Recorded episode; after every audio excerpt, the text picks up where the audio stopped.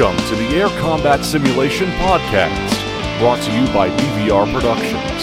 Together with content creators, mission builders, experts, and enthusiasts, we explore the comprehensive world of combat aircraft simulation.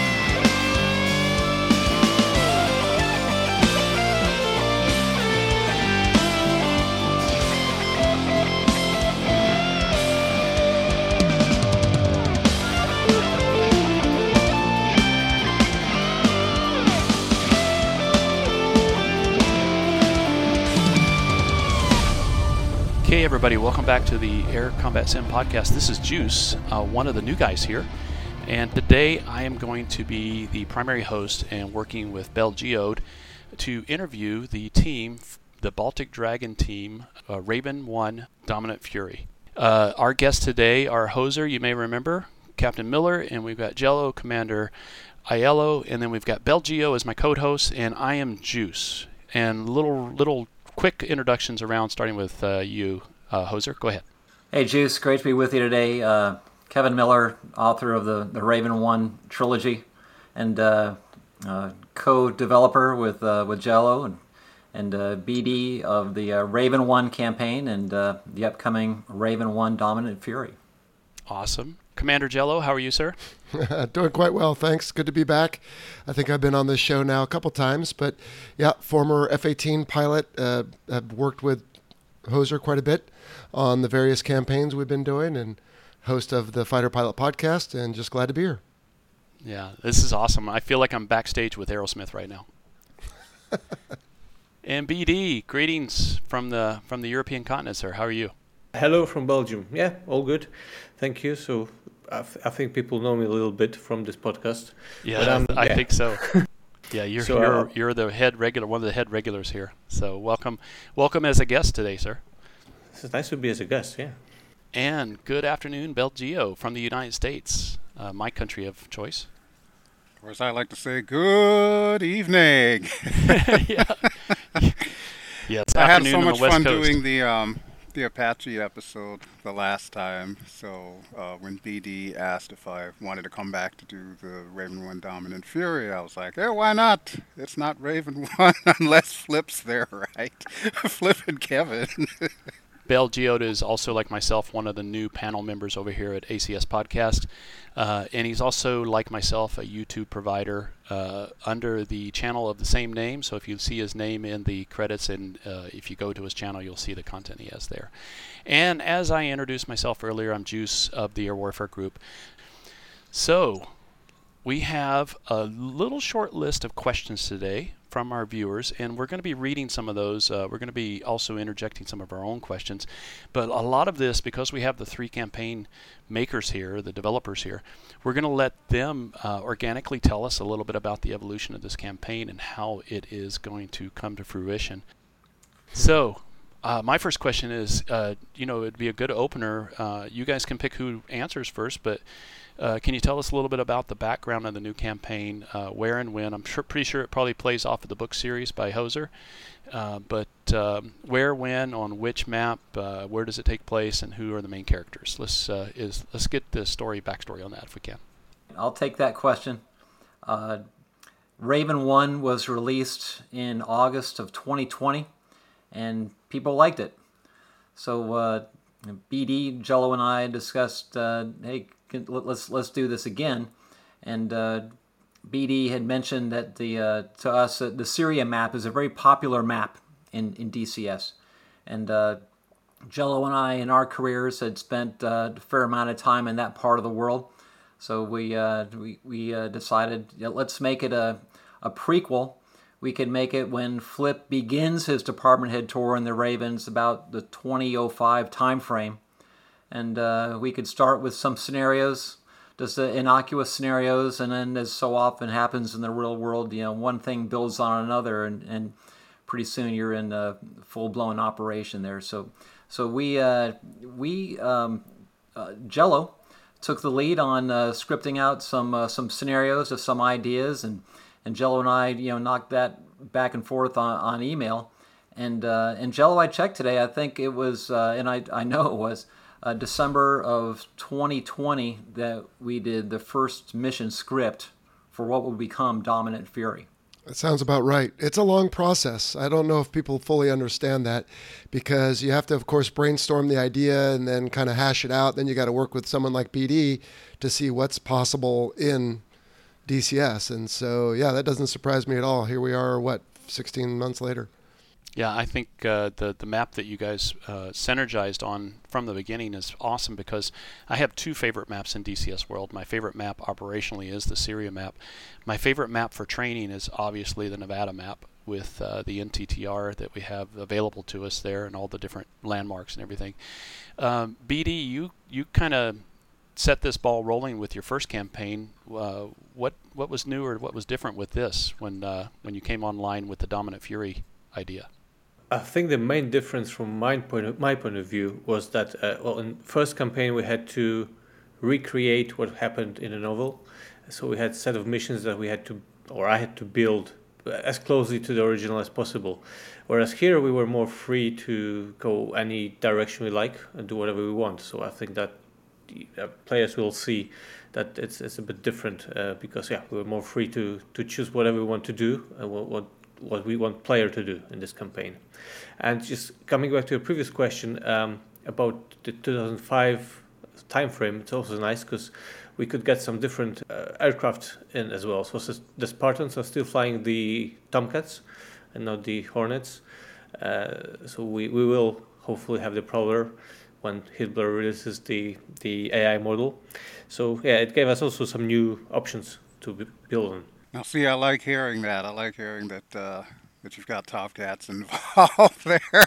I didn't know that when I started recording, but that actually brings to mind um, a good question. Now, as far as I'm concerned, and as far as a lot of people who have played the campaign are concerned, Raven One is considered by them pretty much the golden standard now for the DCS campaigns.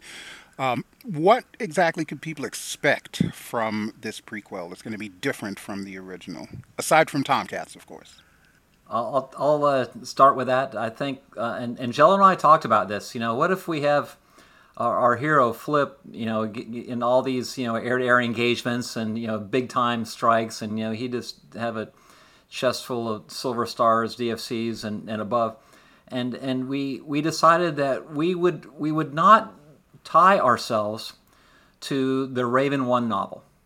We would, uh, you know, we would have, you know, Flip and the Ravens, you know, do whatever they needed to do to make this campaign as as much much fun, as intense as, as we could make it. So uh, there there is a lot of kinetic stuff going on in uh, in Dominant Fury, and, and there there is a lot of of coordinated strikes um, and so uh, we really pushed Baltic Dragon as he put these uh, these missions together. Very intense. Yeah, that's what I'm. That's what I'm starting to gather. At least from a voiceover point of view, there seems to be a lot more work this time around uh, with some of these missions. Um, now, from what I've been gathering from you know some folks online, some of the complaints that we've gotten, and it's been very few complaints, was that Raven 1 was too complex. Now, it uses a lot of, I guess, specialized lingo that, you know, not everybody's familiar with. How do we plan on making things easier for gamers this time around? Well, if I can, can I uh, interject because I'm curious if we should be targeting easier. I mean, look, we all enjoy activities that don't really tax us too much, right? We'll sit by the pool or we'll turn on the TV and mindlessly flip channels. But no pun intended there with flip. Uh, but perhaps something like this from a team like this should challenge people because if you want something easier, there's probably a place to get it. But if we can create something where you can come back and back and back until you get it just right and you can learn the lingo if you're interested in these topics and you can get to a point where it's as realistic as if you were really doing this in an actual squadron somewhere well to me that's the gold standard. That's what we've always shot for is how do we create something that is as realistic as possible without giving anything away of course um, but also fun and playable. So yeah from my point of view if it's hard on people, well, welcome, and and and good luck, and come back to it. But Um, yeah, may, maybe I'm off base there, but that's kind of my p- thinking on it. Well, I, I have two words to go with that. Amen. Because got that's more. word. Get good. you know, one of the things that attracted me to DCS in the first place was it was a place for me to nostalgically transfer over my history in the Air Force of supporting fighter operations and all different types of air ops all around the world uh, to those painful missions where you know an F-15 had just punched holes in the sky for six hours, didn't do a thing, just as a you know just as a deterrent. Uh, you know the the the new missions, the way Raven One was set up with the you you have a FAM flight or a, uh, a familiar, familiarization ride just to get used to the AOR and the frequencies because a lot of that stuff is pre-programmed standard uh, in, in your boxes, boxes and buttons um, and the the level of realism where you've got a mission and you have to refuel w- to get there and get back. You have to uh, stay in your space or you blow your airspace and get in trouble. I think that that might be considered difficulty, but it's realism. That's what the real guys do every day, and it's still fun because we actually do get to progress. Whereas the guys that do it every day sometimes do it for six months and they never fire a missile. Uh, I think if I may add to that is uh, one thing, uh, and it's not going to be easier. Actually, it's going to be more difficult. Uh, is that the briefings for New Raven One uh, were being written by were written by Jello and Hoser, full. Everything was written by them, and it's written exactly uh, as I mean, probably omitting some stuff, but as the briefings would be given in the in the ready room. Uh, and the, the testers that are trying the, some of the missions in the beginning was difficult for them to they had to read two or three times the, the briefings to really get into them but then when they did they said wow it's just amazing it, it you get this extra layer or this extra feeling of, of realism in the campaign so that's one thing and the other is just mm, about the what we're going to do to help the players so we, we're building a I don't know how to call it, a lexicon or like a README file that'll go with the campaign. So whenever there's some language that might be difficult, we try to put them put put those phrases in there. Then we go with Kevin and with uh, to discuss how to best describe them, so that people can always look look them up while playing or before playing. So that that should help. Uh, J- Jello and I learned a lot about DCS from from not only developing Raven One, but then then uh, you know watching the the, the, the social media comments, the, the reviews, uh, and then you know asking BD, all right, how, how can we do this? So so uh, so Jello and I, uh, as BD said, we, we scripted it, and and uh, the way that our, our process worked is I would I would plan a mission and and kind of a, an overall briefing, and then script all the lines of voice, send that to Jello who would improve it. Send it back to me. We would we would then agree on a smooth that we would send to bd bd would then explain the, the realities of, of mission editor and we had to tweak a few things but but not that much. And and uh, and he was a, we really stretched bd with his knowledge and ability to to use supercarrier as as an example and uh, to, to use that, I think that to the maximum extent, and, and, and all facets of the Hornet, to include aircraft malfunctions, um, and and lots of uh, uh, lots of joint and and combined operations, foreign air forces, and and uh, you know some some pretty cool missions. So uh, I I counted the other day, uh, it was seventy four thousand words of of scripting that that we use to develop Dominant Fury. And, and to give an example, Raven One, the novel, was 120,000 words.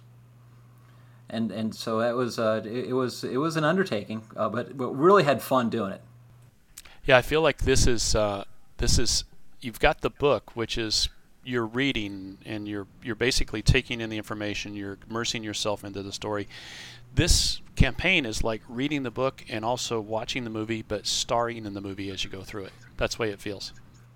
Yeah, I think that that was the idea. That's what DCS offers us as players, and yeah, the, the tools are amazing. And yeah, with some degree of thinking outside the box, it's possible to to, to script a lot of things uh, that well work pretty well. I mean, testing the missions we built, uh, it's yeah, it's it's it's pretty good.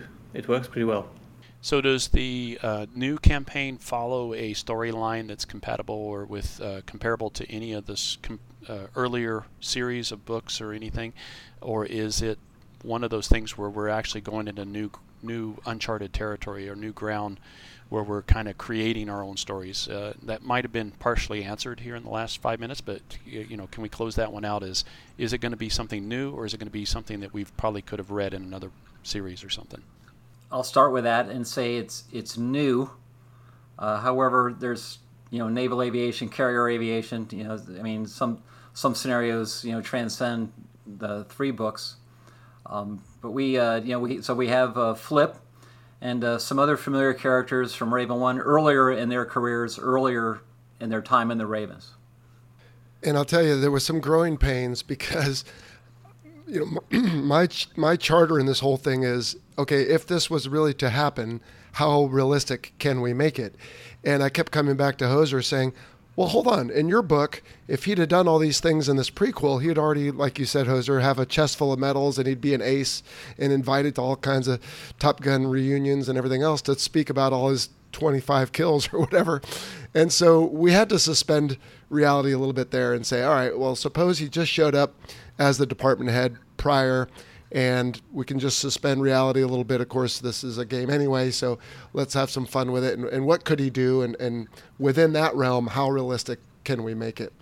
And the other thing I want to point out, Hoser, I don't know if you remember this, I'm sure you do, but uh, we haven't really talked about it in a while. Our very first plan for this was well, what if we just had a series of vignettes? And what if we took different things in real life and maybe molded them into a single mission where mission one is just okay go out and do this and the mission 10 is go out and do that and they have no relation to each other at all. And we started down that path and then after a while we said well this is actually harder than probably tying everything together because then we can have it build and it'll be more fluid if you will for not fluid that's not the word i want it'll be more consistent for the player and more logical. And so it builds to a crescendo like people are expecting and they're used to. And so uh, we had some fun trying to find our way, and in the end, I think people will really enjoy it. So, would you say that um, this campaign, the, the series of missions that have been created for this, are these um, pretty much based on experiences that you guys have had in your career in the Navy, or is it more the kind of stuff that you always wanted to do but you know, nine times out of ten, you just ended up, you know, running your regular circuits and whatnot and coming back. Yeah, I think it's based on a world that could happen in some parallel universe with actual assets in real places on our current Earth, with adversaries and other players that could respond a certain way. So it's certainly, yeah, my my career was relatively boring, which is a good thing. Um, and so it's certainly nothing that I've ever done, but it's very believable for an air wing to go out and do something like what we've depicted in this campaign. And Bill, I would answer that uh, yes and yes. Um, one of the missions is a uh, is a, a, low level opposed uh, ingress. It's a training mission, and uh, and and those are were quite intense. And you know you had to hit your target time on time, and you know you got to go back and, and look good around the ship. And um, but but certainly there's uh, sure things we wish we could have done, and, and also some things that uh, uh, in, in, carrier aviation history have been done that we could uh, build on in, in, scenarios here. And so, uh, yeah, it's it's kind of it's it's a mixture. And to jump on that, because uh, you also asked before, Bill, about the how much more kinetic stuff will there be, and that people, some of the people that were complaining on the original Raven one said that there's too much training and not enough kinetic. But uh, as what what Jello said or what Hoser now said, uh, we're not going to change that. So we will still have some training stories. We'll have some sto- stories that we do normally, and they it all kind of gets evolves into more and more kinetic, but it will not be kinetic from the start. Having said that, mission one, which is completely not kinetic, uh, but my testers they said that it's just well, very unexpected and very, very straining, so to speak, and it's also quite long. Uh, so I think you'll be in for a treat there. Well, you know, the, I think it's important to tell everybody that DCS is such a diversified or a, uh, a very broad spectrum simulator that you can use it for anything you want. And in the realism campaigns, which really attracted me to the sim in the first place, um, you know, I own Raven One, and I've done a couple missions out of it. I just really, I'm almost waiting till I can do the first mission and not do anything bad to go to the next because I'm just a perfectionist. But I've done other missions or other campaigns, uh, including the Red Flag Eagle campaign, the uh, Argo campaign with the Huey, and I see the evolution of the campaigns in DCS as step one, step two, step two, step three, step four, step five. Uh, as far as missions, what I would really like to see is an evolution of campaign capabilities to where the outcome of mission one decides which mission two you're going to get. You're going to get an alternate reality of what mission two. You could have a different outcome, uh, which is uh, of the first mission, which drives what the scenario is going to be for the next mission. Those are pre-programmed in so that the computer algorithm already knows. Oh, he didn't uh, make these goals, so let's let's see. If, do we see anything like that coming as a capability? I know that's probably limited to the to the game engine. It's kind of like a choose your own adventure type of deal it, is inside. I mean, in Mission Editor, you can set different missions depending on how the previous one goes. So you can branch the campaign into different ways.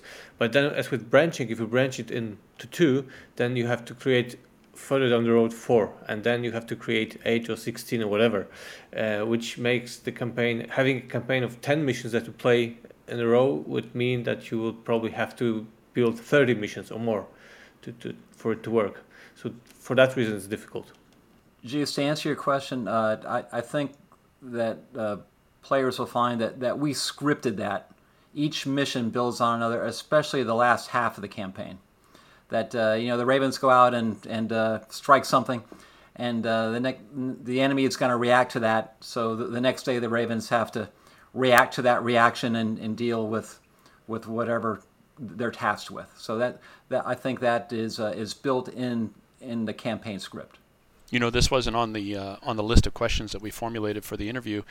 Uh, is there going to be with the supercarrier and all its capabilities and the ready room and everything? Are we going to be getting a dressing down from the CO for anything where you actually get to stand in front of somebody and get chewed out for something you did wrong? That would be ultra realistic in my book. Yeah, I think I, will I'll speak for myself, and maybe Jello can chime in. That, that's that's some real world stuff that uh, that that could be added. Uh, I had Mandatory to go see fun. the Air Boss once. I've only had to call the tower once myself at a military base when I landed. All right. So, you know, uh, to close off a little bit about the scenario building and stuff, will we see more air to air in this campaign? Will we get some guaranteed air to air refueling? You're going to see air to air,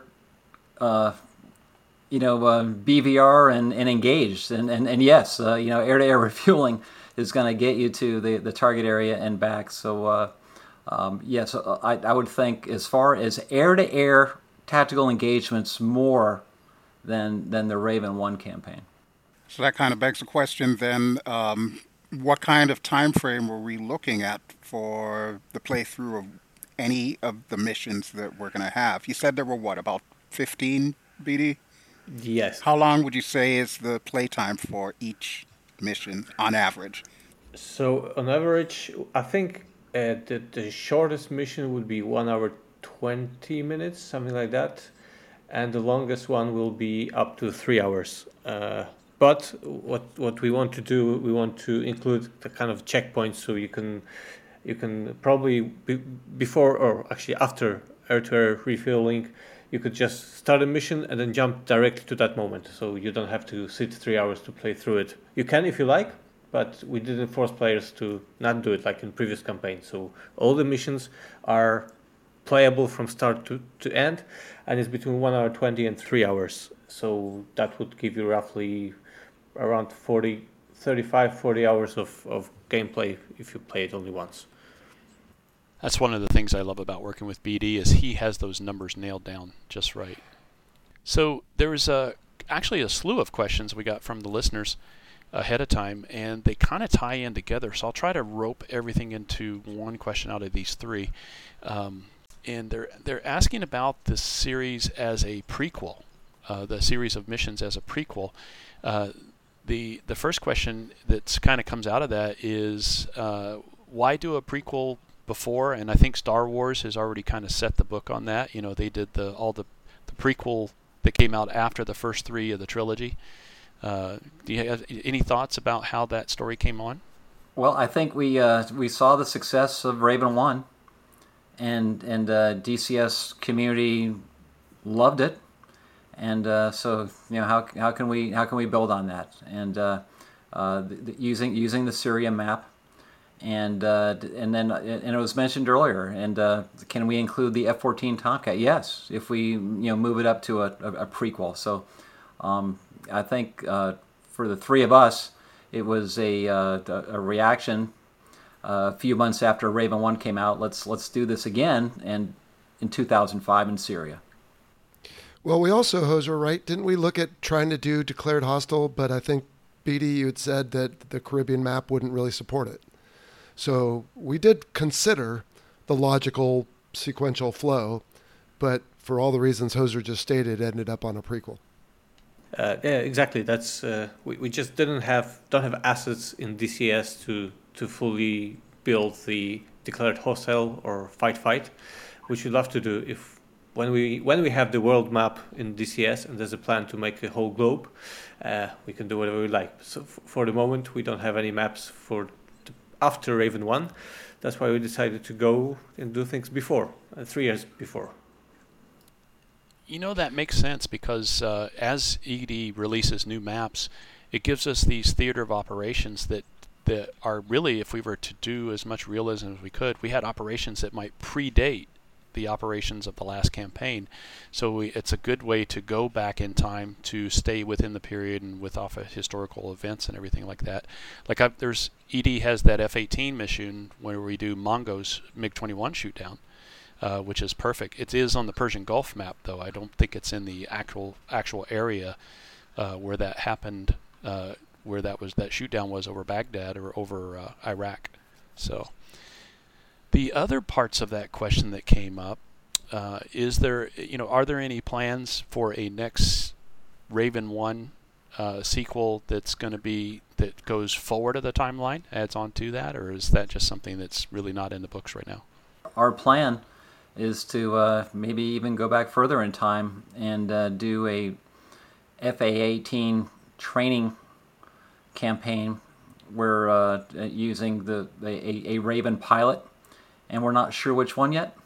Uh, but uh, to, to go through and and uh, and become a, a, combat wingman, so to be introduced in, in a training scenario, all all the facets of uh, of tactical carrier aviation um, before you you kind of you know go on, on a deployment. Uh, so you know you're, you're going to practice some some air to air engagement, maybe a one v one and then you're going to practice dropping some, some practice bombs on a, on a raked range. And, and all, all those blocking and tackling skills that, that can build up to where you're ready to go. So, where did the name for the uh, campaign come from? Dominant Fury. Uh, Jello gets credit for that. And I don't even remember.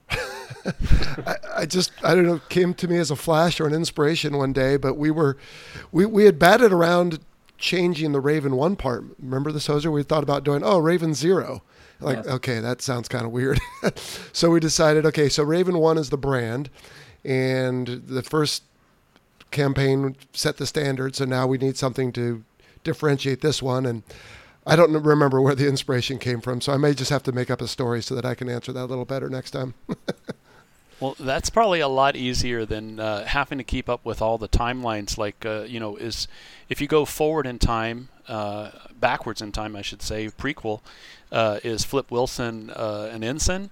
Or if you go far in the advance in the future, is he make it to flag officer? I think people want to know what's going on in Flip's life when retirement hits. You know, maybe there'll be a new campaign, something Geritol one or something like that. Geritol one. Although I do well, have a small that... confession, all of the um, voiceovers that I've been sending in, I've been sending him under the name Raven Zero. I have not uh, changed any of that. Hey, the way we grind the sausage behind the scenes is fine as long as folks get the uh, final product. But Hoser, over to you on uh, what happens with Flip. I, I, believe there's some news on that, or I don't know. I think you and I have talked about it on my show. Yeah, Flip's still on shore duty, but uh, but Flip will go to sea again, and and uh, he'll he'll be promoted to uh, strike group commander, and he'll he'll cause trouble in uh, in probably the Mediterranean and and Atlantic Ocean this time. But uh, but as, as we're talking as, about the novels here, to be clear. Right, and, and right, we're, we're talking about the, the, next novel that I'm going to write. Um, on the uh, but as far as the, the Raven One training campaign that, that we were discussing earlier, uh, we're, we're, still going to grind that sausage, and we're going to going to find out, uh, you know, are we going to feature one pilot, or does it does it, uh, or we kind of go through the, the Ravens, um, and I, I, I don't think it'll be Ensign Wilson, but uh, but you know it, it'll be uh, a little bit before. To speak a little bit more about the training campaigns, let's say the third part of Raven One, uh, just uh, think of it as a nice way of of learning the ropes of F-18, but done with the help of two former Hornet drivers with what you have 6,000 hours between you two flying. So there'll be a lot of inside knowledge that you would not get anywhere else, uh, and then you'll be able to fly those missions and not only read something. So I think that's going to be a big um, uh, advantage of this campaign. And also, it addresses what we discussed earlier, which is people who said, hey, it's a little too challenging for me. So we said, okay, well, that's fine. Let's keep those other two campaigns as sprint. But now, based on the expertise that we have demonstrated, the three of us can create a crawl, walk, run campaign that hopefully folks will enjoy. And it might not even be the same folks, although they might just because they're familiar and, and like our campaigns but it might be new players. Uh, so we're, we're hoping to branch out in that regard and make it more playable from folks with uh, newer skills. Another thing that we're discussing uh, among ourselves is how to brief and debrief this. We could uh, we can brief a a v one in house canned one v one, lots of fun to fly and uh, but how how do you debrief the learning points? And, and we're, we're going to figure out a way to do that. So I think that because again, is is in a in a training uh, campaign, we, we want to impart knowledge, and uh, so to, a, a, way that that we'll do that in the brief, of course. But then uh, coming back afterwards, we'll uh, we'll say, hey, remember what happened here? You know, next time it happens to you, here's how you can react to it. You know, I can't overemphasize the training aspect of that because uh, and not to channel this towards the air warfare group and giving credit over to us over there, is a lot of guys ask to come fly with us, and I, I typically tell them, says, well, you know, yeah, we're, we're open to certain uh, avenues of joining us for some of our missions, but most people wouldn't like it uh, because we follow the 95-5 rule. Tw- 95% uh, of your time is spent training, at 5% is at war, and we really train, train, train. And I think the balance that a lot of people would probably really appreciate with the campaigns, if you've got a 15 campaign mission, that natural steps there of where you're building, building up the, let's say, the first five missions. Let's go one third of the missions are uh, training or orientation oriented, uh, getting up to speed into the billet. And then those next five are actually the challenges leading up to the drama. Uh, the, you know the you know you get to watch one of your wingmen get shot down and you launch a CSAR mission go pick him up and everything. And then you've got now we're going to go in and close the uh, we're going to go downtown Baghdad and drop down the uh, drop down the towers. That's the uh, this the finale I think mission 15 if there is 15 1 through 15 mission 15 would be let's RTB and go home and have the girls meet us on the deck like Tom Cruise and everything. No none of that in our real life experience. You're just you're just gonna you're just gonna fly a uh, a, uh, a difficult hop and probably uh, trap aboard at night, and uh, you'll, you'll get a get a slider in the wardroom, and next day you'll do it again. But we're gonna um, no, we, we, we do have a, a crescendo mission uh, at a a big huge. Uh, uh, multi-plane strike that, and, and BD again. I mean, you know, Jello and I have have have pushed the limit uh, of his uh, his DCS knowledge, and and I, I, have no doubt that he'll he'll get better at DCS as, as the years go by. But uh, th- this was a, uh, um, a, a real uh, intense development campaign for all three of us. But BD has to take that script. He's the he's the director of this movie, and uh, and, and bring it to life. Of course, working with with Bell, who has a lion's share of the of the, the voice acting. So, so mission 15 is this uh, 20 aircraft, three hour strike with two artillery refuelings to, to, to hit target in Syria. And uh, just to give you a little bit of background, when I build missions, I after a few, I don't know, 10, 15 minutes or so, I save a new version of it. So version 1, 2, 3, and so on. Uh, I was at version 110 when I finished building it, when I had it kind of working as I wanted. So you can imagine how much work goes into into that. Huge, huge amount of work, and and uh, you know the, the three of us would converse. You know, as, as these missions are being scripted and built. You know, can can can DCS do this? And and BD would, would answer. You know, okay, you know, yes in these constraints, or no, but here's a workaround that which is great. Okay, yeah, that, that's that's even better than, than the script. So let, let, us go with that. And and uh, uh, yeah, very very dynamic. So actually, that um, brings to mind a question that I have because I'm just the guy that records the lines, basically. So I don't know a lot of what's going on behind the scenes, and I'm pretty sure that our listeners would also be interested in knowing what is the, the typical process when it comes to coming up with a mission from the time that somebody has the crazy idea or not so crazy idea, depending on which mission it is, to okay, this one is ready for testing.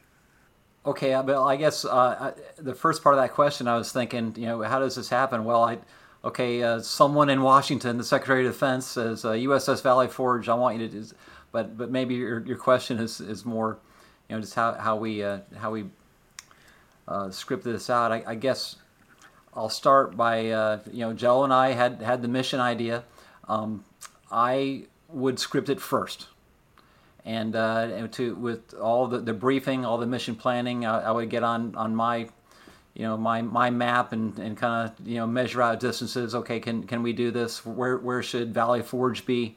Uh, and then, um, so after the script, send it to Jello, who would who would QA it and, and make it better. We would we would uh, agree and then send it to BD. And sometimes uh, it was it was not possible with with the software in Mission Editor. So we go back and, and, and fix it, and and oftentimes BD would do that on his end real time.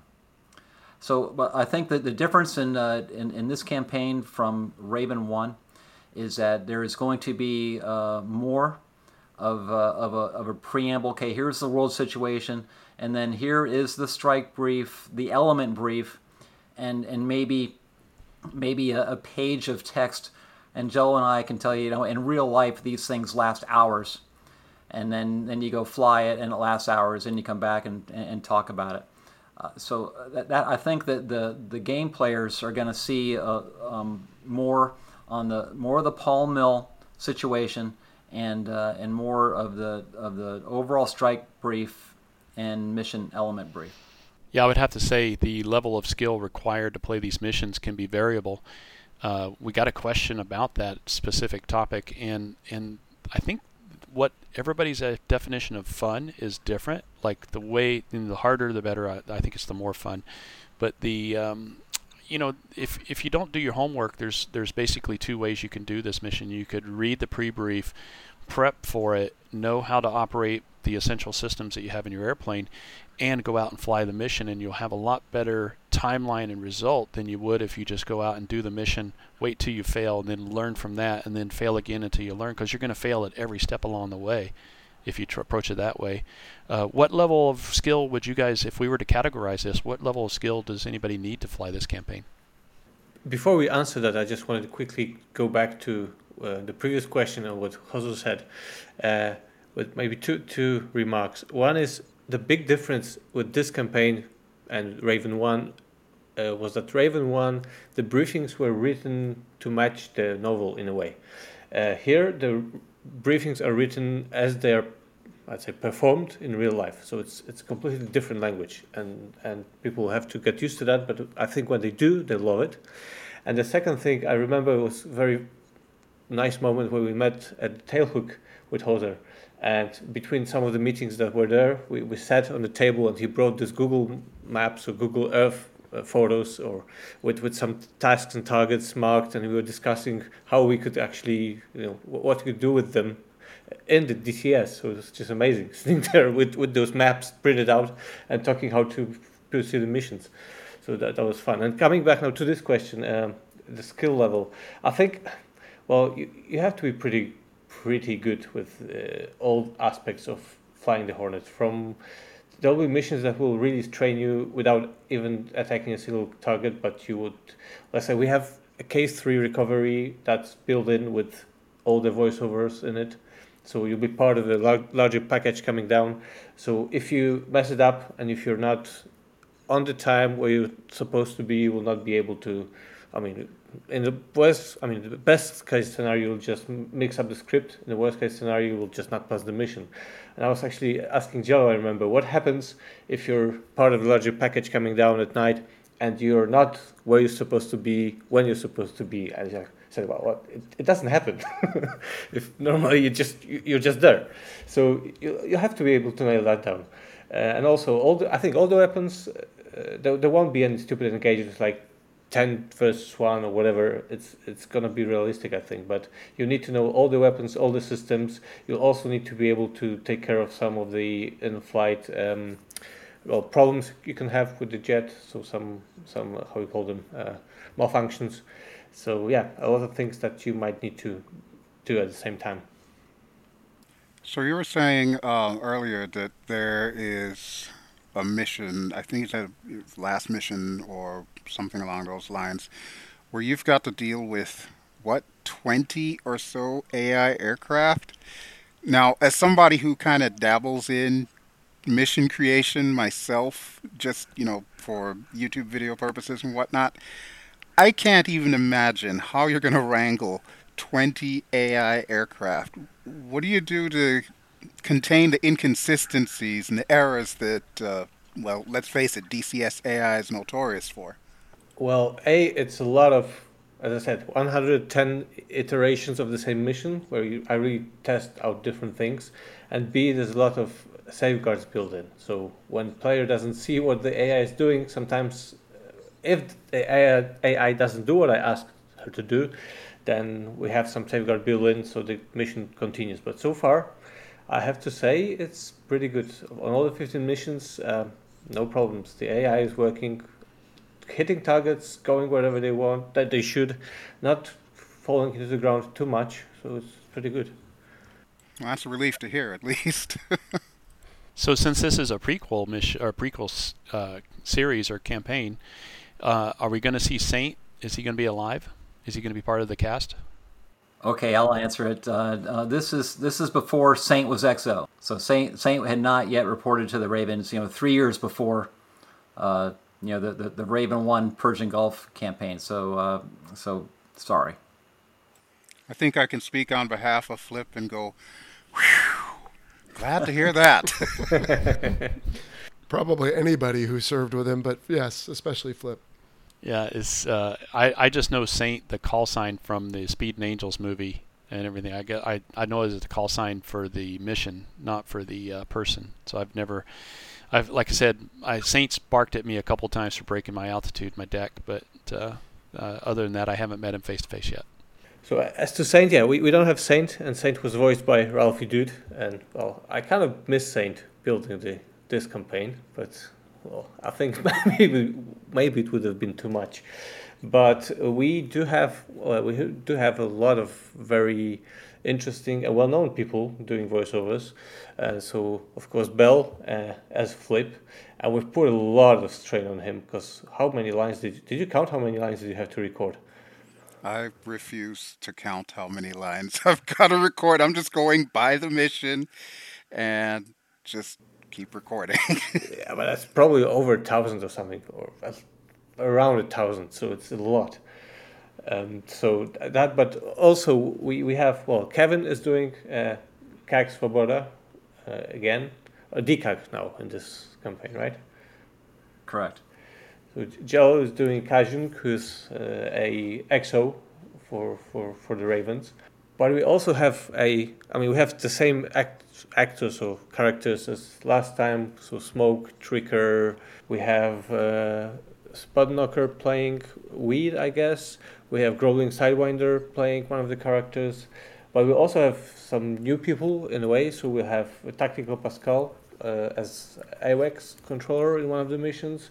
We'll have uh, Sluggo, who's a f- friend of Hoser and who was the F 14 pilot, right? Correct. Yes, a shipmate of mine uh, he flew F-14s, and he'll he'll be the uh, CEO of the Ravens uh, in this campaign. And we also have Mooch as CAG for Tomahawk.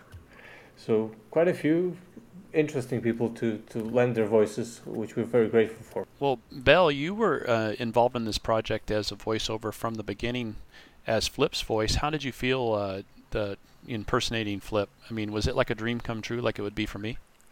I don't know that I would say necessarily a dream come true. let me clarify that. Let me clarify that because don't get me wrong, I absolutely love the character. And when I was first given the um, the audio book to you know kind of get the backstory on Flip and what the Raven One story was all about, he really resonated with me because ever since I was a little kid, I always fancied myself as wanting to be in the Navy. Of course, life doesn't always work out the way you want it, but when what I saw in Flip is pretty much exactly how I felt I would have been had I gone through, you know, Pensacola and everything else that would have gotten me out to the boat and of course as a career Navy person. So to me, it feels natural. And recording all the lines that um, you know, basically they're just like the same thing over and over again. A lot of Rogers and a lot of, you know, check one, check, you know, check one channel, check the other channel, so on and so forth. It's all the same lines a lot of the time. And honestly, I don't really have an issue with that. It's easy stuff to do. So it's well, like BD second does nature. a great job yeah. making anybody sound good. He he takes any voice and makes it sound good. He's got the talent. Well, he's um, got a Um, lot of work to do with me, so he should be fine. Yeah, you know, um, uh, two words to that as far as what you said, your your confession there. Amen. Same two words. Amen. Uh, because that's what DCS is for me. I was a young aircrew life support guy in Kadena, my first assignment F-15s, and one, you know, my call sign is from my squadron naming ceremony because we were part of ops. Uh, there's like 10 enlisted guys in a squadron, and then everybody else is a fighter pilot. And uh, I got the name off of my last name, Welch, as grape juice. And so they shortened it to Juice. And uh, and one day the pilots were I was being selected for the William Tell team, and the pilots came to me, and one of them was uh, getting dressed. And goes, "Hey, Juice, uh, I was talking to some of the pilots, and we want to nominate you to go to the Air Force Academy."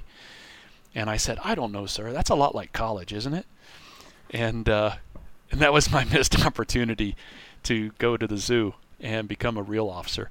So, but for me, it's always been Air Force. The the, the Hornet is my favorite airplane in DCS. The Viper is a, a really close number two. And the Apache is my favorite helicopter now. So, so in the books, you you mentioned the audiobook in the in the books. So, as part of the new adventure, uh, it, it, if this is a prequel, then then you know Flip's not going to be an admiral. What's his uh, what's his grade? Is he going to be a captain by now, or or is this a is he going to be a, a junior ensign or a, He- a JG or what? He is uh, a lieutenant commander uh, beginning his what we call a department head tour. So, uh, still a lieutenant commander. Uh, speaking about the voice actors, I forgot to mention Red Kite, who's also playing a role in the campaign as an exchange officer from the Royal Air Force flying with Ravens. Well, guys, that's amazing. Uh, I'm looking forward to the campaign personally. I know uh, Flip is uh, looking forward because he loves hearing his voice over there. Uh, but it, About that. let's go with our guest today, with uh, with Hoser and Jello and, and BD. Let's go around one more time and uh, offer closing closing remarks. Uh, anything you want to add in that we didn't cover already in the questions uh, before we close out? Well, Juice, thanks for uh, for having us today. I, I think that uh, players are going to find Dominant Fury is going to build on uh, on what they played with, with Raven One. It's uh, it's it's going to be all of that intensity, all of that realism, and and raised to another level.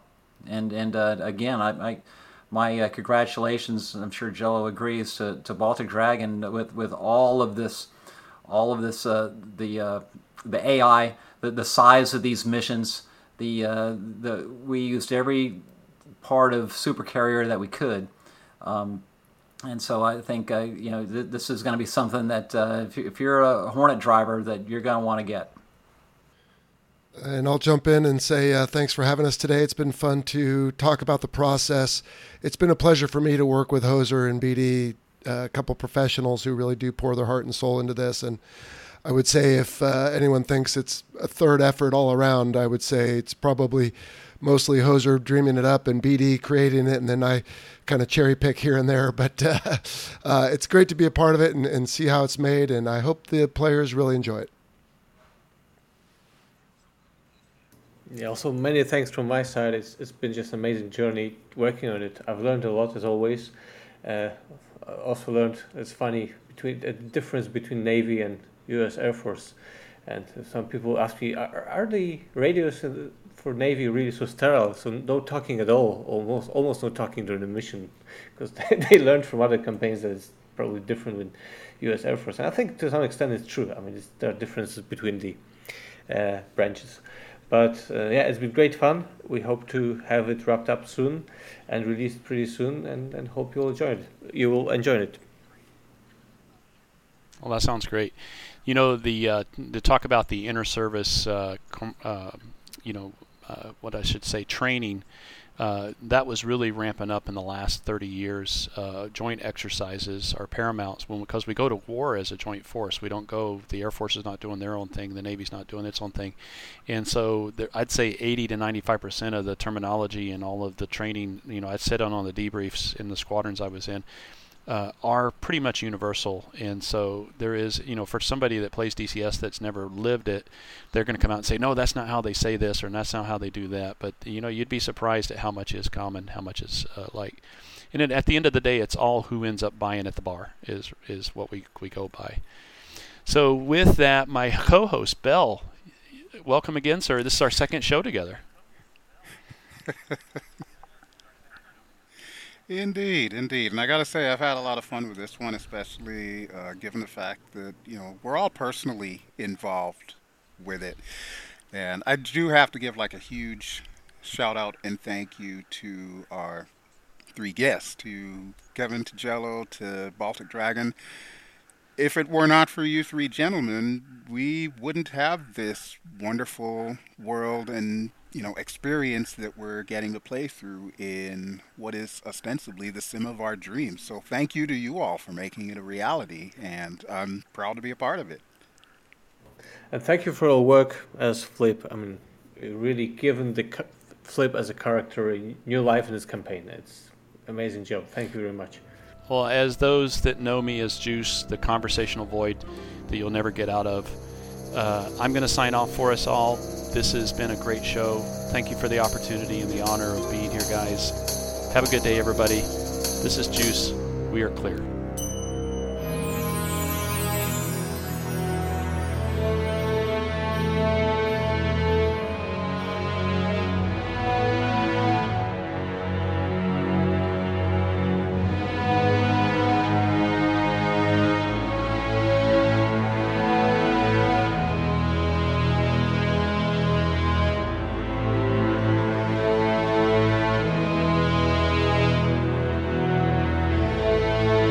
Thanks for listening to Air Combat Sim.